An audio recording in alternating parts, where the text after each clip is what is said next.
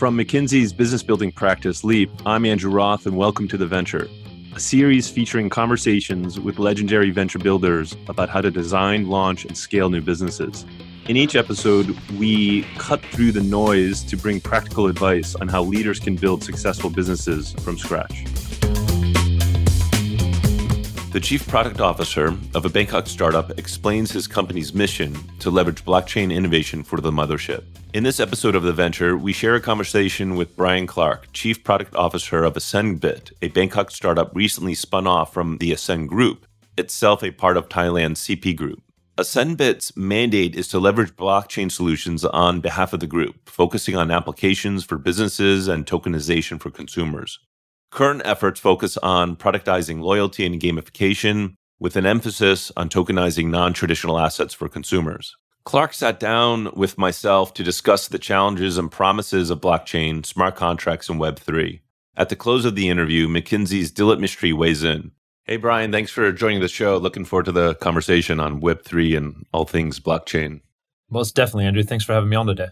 Before we get into all the trends around Web3 and, and what you're doing. Maybe share a little bit about your role at Ascend Bit and how you got there. I've been doing product for about 12 years out of uh, the States for brands like Target, Meta, uh, most recently over here in CP Group. For those that don't know, it's a, it's a massive conglomerate. But underneath that, there's a ton of other things that, that we do. Past year and a half, I joined a new division here called Ascend Bit, and we were tasked with a, a hard, broad mandate of leveraging blockchain for innovation. It's like, okay, uh, you know, blockchain's a pretty big domain.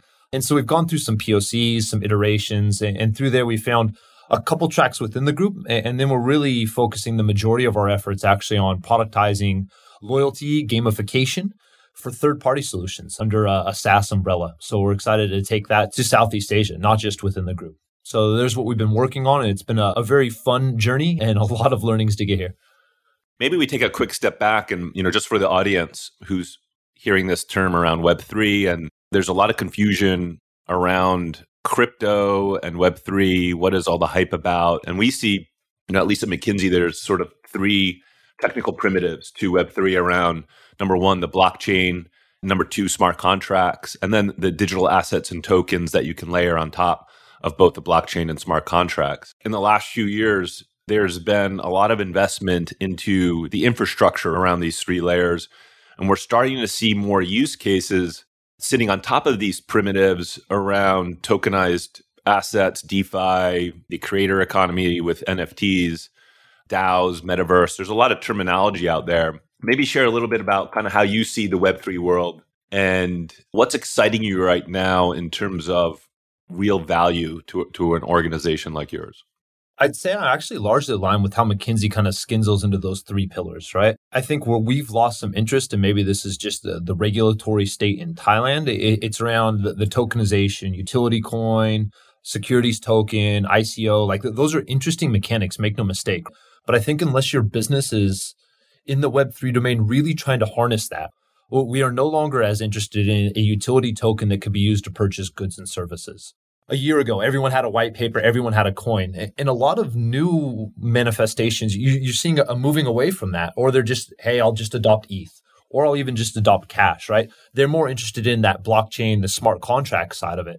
In our business, we're now really into that tokenization of an asset and the smart contract interoperability that we're seeing that is that is really unique. So I think that that's really what's interesting us, and we've somewhat cooled again. Thailand is just very unfriendly towards anything around DeFi. So that's also influenced some of our direction. Maybe dig into the smart contract side of things a little bit in that it feels like the innovation, of course, with smart contract is that the interoperability part that, that you described and also the composability of being able to a community of developers be able to grab more or less a Lego brick of a smart contract and build on top of that to accelerate development. In the Web 2.0 world, or in the last 10 years, a lot of talk internally of an IT departments around microservices and the same kind of principle around Lego brick and composability.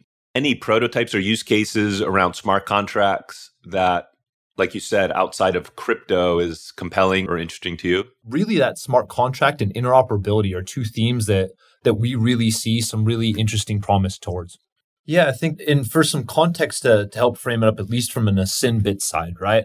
what we're really trying to target is loyalty and gamification. And I think the specific thing that we think could be different here that, that we're interested in exploring in smart contracts is going to unlock as well as NFTs. It's it's this ability for I can now tokenize a non-traditional asset. And because I have a smart contract, so, so let's say I go to a bunch of merchants, your Jim's Burger, this little shop or a bigger one, you want to start selling something, but you don't have scale. You can go on to Shopify. But what happens if your asset is non traditional? It's cooking class with Andrew, and you want to reward that. Well, now you can tokenize that. It manifests like technically it's an NFT, it's just digital proof of ownership. And then let's say it puts onto a marketplace where people can buy and sell that.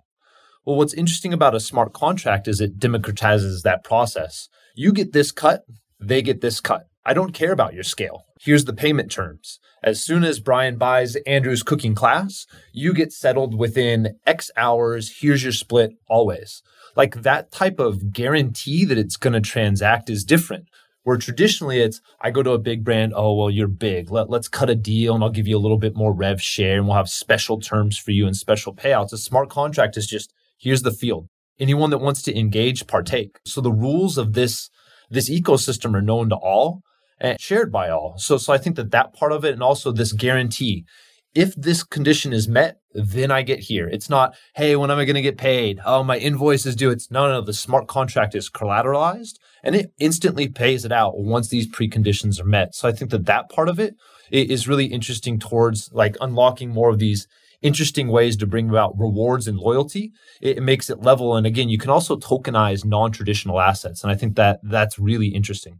I like the use case around loyalty because it's easy for the audience to understand. You know, like the traditional earn and burn loyalty coalition programs in the past were, as you mentioned, difficult because there might be some anchor player in the ecosystem, like a grocery store that wants special terms. There's always this sort of lack of transparency. And so what you're saying with with blockchain and smart contracts, it just makes things transparent and, and more a matter of fact, almost like a batch process in terms of how transactions uh, get settled.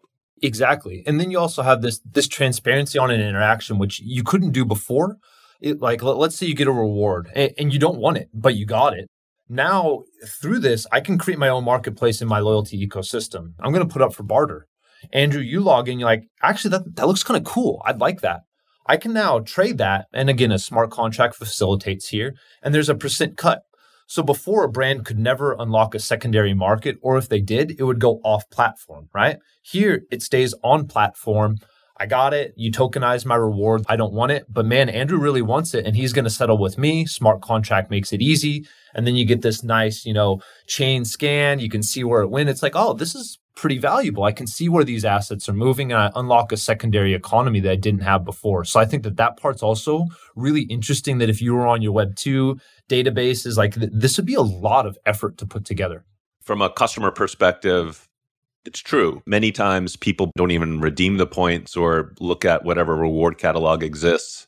If they do and they don't really like the reward, like you said, in the past, there's not much they could have done about it beyond just try to cash it in for like airline miles. Starbucks announced their uh, Odyssey project of of the metaverse. Thoughts on that? I mean, we, we can go down the branch of metaverse, but before we do that, anything you want to share about like what's in the pipeline for you then around loyalty and gamification?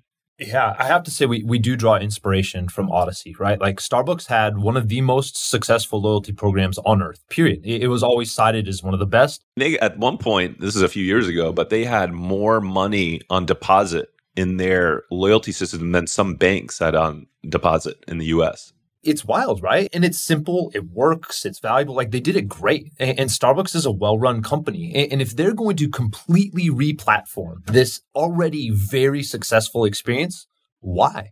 And as you read some of those release notes on Odyssey, it's, it's compelling, right? That they do talk about purchasing a badge just because I immediately want that uniqueness. Or you could tokenize a very limited subset. So there's only a hundred of these. And those hundred you can start to build a community around me and you now both have it because I won it. And that badge now gets me into a custom roast. Like the, there's so many unique things, especially around this community and this, this marketplace concept and how easy it is to tokenize. And then you bring in, you layer on the, the programmability of an NFT. I could give you a badge that has a seasonal benefit. I don't have to tell you what it is today. Hey, this month you unlock here. Next month you unlock, I don't know, And then you can come in and configure that. Starbucks is is really like first leader in it. And I think there's space for a fast follower.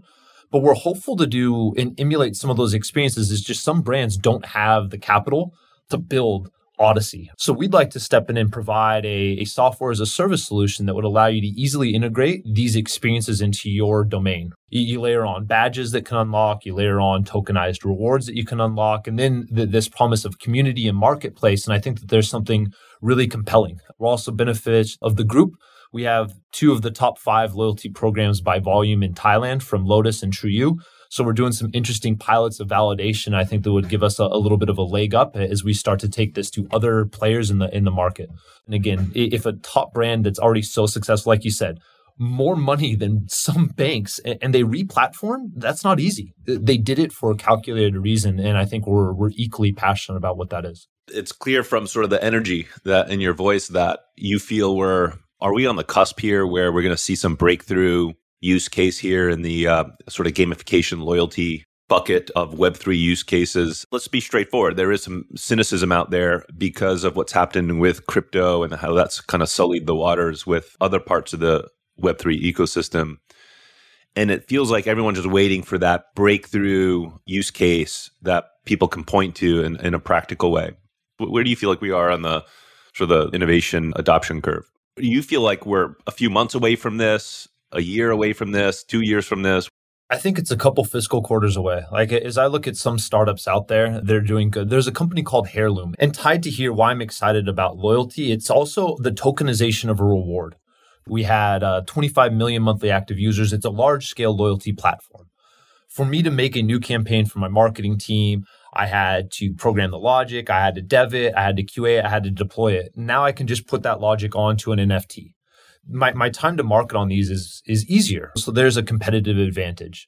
The other competitive advantage is again, you can tokenize non-traditional assets. And then you think about this fulfillment loop, right? Let's say you tokenize a VIP pass to an art fair. Uh, there's only a hundred of these. Now I go to the event. How do I complete this loop and make sure that it's you doing it? It's not some fraud. Well, people just have a wallet. I, I transfer it from one wallet back to the venue wallet. That way I don't have to worry, did you take a screenshot? Did you fake it? You know, no, no. So I think that that loop also within this loyalty is going to be really compelling, right? Big brands, small brands can start to do tokenization of things for a reward that was so hard before. So I, am certainly bullish. I'm biased here, but I do think that this is going to come big. And I do think probably six months or less. There's quite a few startups getting some really good funding here. What do you like about Heirloom? It's so broad, but it's so good. It, they're saying you can tokenize anything. They're, they're trying to be Shopify basically for a tokenized asset. And this is compelling because if you think about, it, say I run e-commerce, why do you have to go to OpenSea to buy my tokenized offer? It makes no sense. Like tokenize whatever it is and sell it on my site and let me get my revenue. Cool. So, so I think that, and they're specifically trying to say, and then you get some of the interoperability of an open chain, right? And this thing can move around. Like, I think that that's really compelling. I also think they're being brave and they're not saying like tokenize your restaurant vouchers, tokenize tour guides. They're like tokenize anything. That's kind of ambitious, but but it's exciting too. So I, I like where they're going. That an NFT is an art. NFT is a digital proof of ownership. Cool. Ownership of what? Whatever you can program onto that improve. But then again like you get this the, the loop.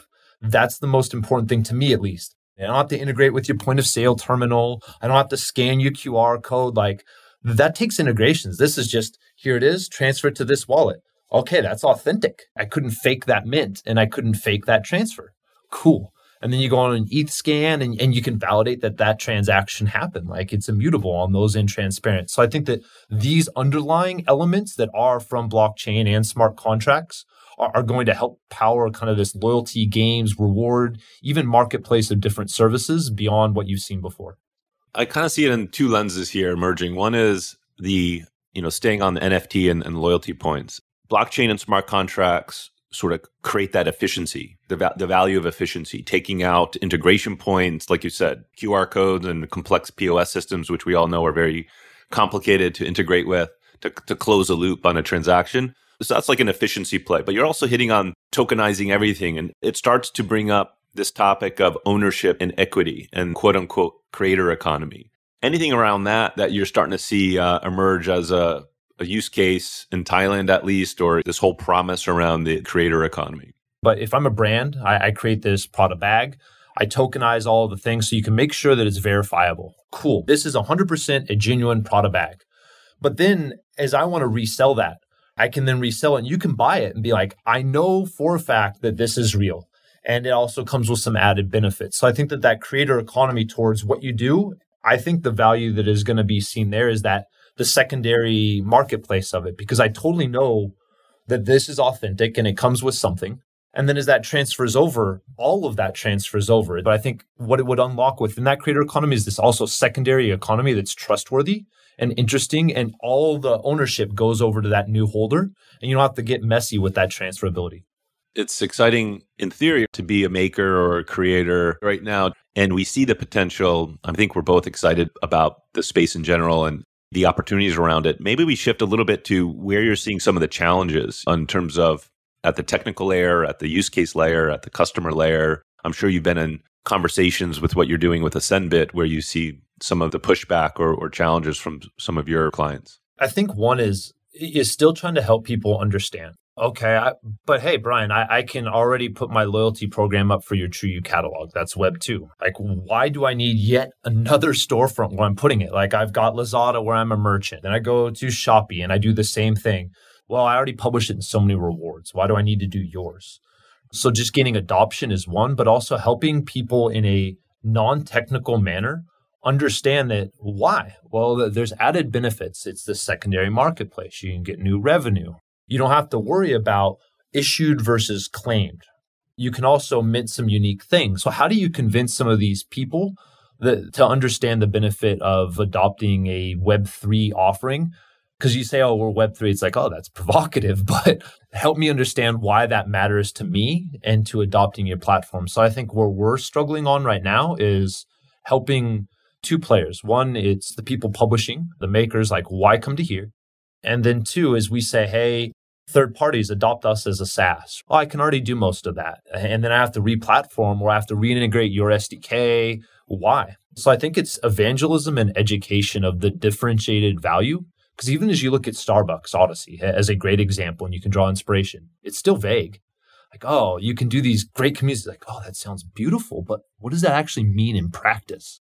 So I think trying to provide these concrete examples that people can understand that make it less about the technology and more about the experiences that they can enjoy. So I think there's where we're specifically struggling with is to helping on that really clear narrative that that provides value add because loyalty and gamification is nothing new, right? I would say like the Web3 natives would more or less say, look, the opportunity is probably a bit more around this shift of ownership. So instead of just having a points balance in a loyalty program, I now have assets. And assets are much more valuable to me and emotional to me as an individual that these assets, not just points, but experiences and artwork can be transferred on in a marketplace, much different way of creating authentic community versus just saying, hey, we both go to Starbucks and we like Starbucks and have Starbucks points, right? That's not really a big community. But if we're in this group of 100 people that only have access to a certain type of product, that's a little bit different. Or if I have ownership of an NFT and you do too, and we both own the same type of asset class, a different emotion there. And I agree with you. I feel like we're a few quarters away where there's going to be this use case, perhaps in this realm around loyalty and gamification that just creates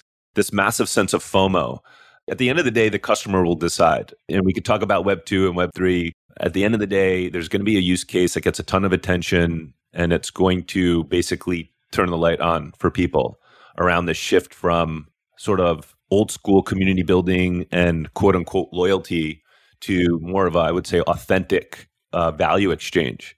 I really liked how you described it on that authentic and, and beyond just the tech and, and our solution, it also needs brands to think differently as opposed to having a one to many conversation around your authentic community. Let's say you're 100 people. How do you bring those 100 people together? Like, what do you do as a brand to engage those 100 people in meaningful ways that that reward is unique to them, that, that it capitalizes on it?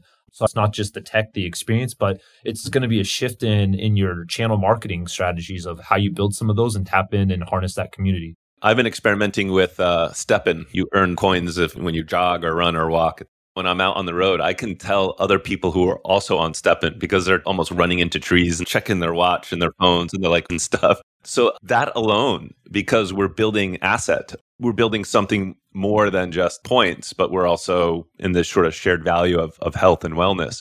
I'm with you in that there are so many creative opportunities now to build community with more weight to it than just sort of uh, labels of being in a community. And it'll be exciting to see where this goes. I think we're hitting on this topic around the emotions around ownership and value, which may be the pathway to unlock all the new use cases that make it mainstream in Web3. I think that's well summarized. It's going to be really interesting in this domain. Do you think loyalty is really at a big change, or I hope it is uh, for our business and others too? Let's plan on reconnecting in a few quarters and see how things play out. And I'm sure you being on the front lines of this, you'll have some new use cases or new stories to share. Sounds good. Thanks, Brian. Thank you very much, Andrew. Now comes a segment where we invite experts from McKinsey to provide more context and to draw practical insights. And today I'm joined by Dilip Mistry, partner and leader of Leap by McKinsey, based in Singapore. Hey, Dilip, uh, great to have you on the show. Hey, Andrew, good to be here. So I thought we would cover three things. First, this mission that Brian has to unify loyalty and gamification and what the customer sentiment might be around that. And then naturally, the second question would be well, then how does blockchain smart contracts, Web3 in general, enable that? And why should it? And third, a large part of our audience probably wondering how to get started, especially with the confusing jargon and signals in the market right now when it comes to Web3 and in general. But firstly, on the customer sentiment around loyalty and gamification, but what are some of your thoughts for people not familiar with Southeast Asia about the, the appetite consumers have around gamification, around loyalty, around rewards? Just having lived here for over 20 years now, absolutely. I think when you look at consumer behavior, there's definitely an appetite to get a deal. In the physical world, consumers are willing to kind of stand in line to kind of get a dollar off particular product or get a freebie. And so I think it's wide into the mindset, you know, in terms of, and I think what that's led to is people always willing to jump on board reward programs and loyalty programs. But what's happened over a period of time is we now have islands of loyalty programs. And, and when you actually probe consumers, they're a little bit dissatisfied that they cannot use points from one program and kind of redeem the reward in another program or the multiple times they need to re-enter their information as they move from you know program to program. So there's huge uh, opportunity to reimagine and reinvent how how loyalty and rewards is done for sure. Yeah and i think it's that shift from making the relationship with the customer just about rewards to more around engagement and community with the brand and I think what we're seeing now is consumers demand a little bit more than just sort of a, a 10% off or a reward. They want to feel a little bit more a part of the brand if they could. And Brian and I were talking about Starbucks Odyssey and how they are coming up with some creative ways beyond just giving discounts and freebies to engage the brand through the metaverse. And that's sort of the big question is what's the killer use case or feature going to be to really unlock and make something like the metaverse mainstream? What are some of your thoughts there on technology adoption or or what Starbucks and Odyssey is doing itself? I think the Odyssey example was a great example. What Starbucks is doing is they're taking a somewhat you know pragmatic approach. Um, they've always been an early adopter when it comes to technology. I think they were one of the first kind of QSR chains to put Wi-Fi. The loyalty program is impressive as it stands. And, you know, they've taken an approach to take a lot of non-traditional assets and turn them into kind of NFT. I think, I think they refer to them as stamps. And you get recognized for traveling and, and doing a, a number of behaviors. But at the same time, they're being honest and, and, and thoughtful in terms of how they are bringing these experiences to the consumer. For example, you don't need a wallet, a Web3 wallet. You can buy some of these stamps through using your own credit card as well. So I think they're taking a very pragmatic, customer driven, non tech approach. And the reality is the answer to coming up with a new kind of program will the leveraging of the benefits of their existing program and also you know taking the good bits of of web3 and merging them together. I think that's where I think the answer is going to be for many, many use case scenarios where you be pragmatic, you take the good bits of technology and you come up with new experiences, as opposed to being a quote unquote Web3 purist and forcing consumers to adopt technology and behaviors which they may not be ready for. And so that leads us to the second question, maybe around, well, then why do you really need, you know, a smart contract or blockchain to fix loyalty and gamification? And we spoke, Brian and I, we spoke about how, you know, from an efficiency perspective, you can finally include lots of different partners into a reward catalog and onboard them and apply the rules on how to redeem that reward without like a lengthy business development process to bring someone into the community. And the other part, which I would love to get your insight on, is around ownership, because these non traditional tokens or assets, like cooking class, for example, could be a reward that Brian was talking about. This is finally something where a creator in Thailand could make something like a class or a, a painting, piece of music, and get rewarded for it each time it's sold and bought and resold. So this emergence of a, a creator economy, just want to get your thoughts there and also anything you want to touch upon smart contracts and how it unlocks efficiency. I think when it comes to the creator economy, for sure, there's a lot of excitement with regards to Web3 because for the first time, artists are able to really have protection of their work. And in the smart contract itself, they can define the rules in terms of what happens when anybody else is viewing or wants to purchase or get involved in an exchange. For a lot of the creators I speak to, they're excited about the fact that they can focus on being creative and not worry about what's happening when it comes to some centralized body trying to kind of handle the transaction. So I believe this is going to result in a lot of artists getting involved regardless of the industry that they're in. We're going to see lots of transactions happening around the world with complete transparency without worrying that some middleman is taking all of the value. Yeah, so smart contracts create speed and transparency and the element of ownership that it offers the creator, you know, it'll be very exciting to see how incumbents and brands start to localize the experiences they offer to consumers, especially in a loyalty program where you can move beyond sort of the the traditional expensive rewards to more creator sort of brand partnerships within the local economy. Yeah, and I think as Brian mentioned, you know, they've got a number of these assets within the organization he works for. So it'll be good to see how organizations like that kind of get off the ground. And I think what we've learned from Odyssey is that there's a way of delivering that without making it uh, overly technical. If you can integrate it with stuff you have today, I think it's better for the consumer and, and it'll allow a lot more people to kind of embrace Web3. So, how should organizations move forward on the topic of Web3? I think what Ascend Bit is doing is one example of a way forward. You have a team focused on on use cases, but what bits of advice would you offer the incumbent that is trying to make sense of all this?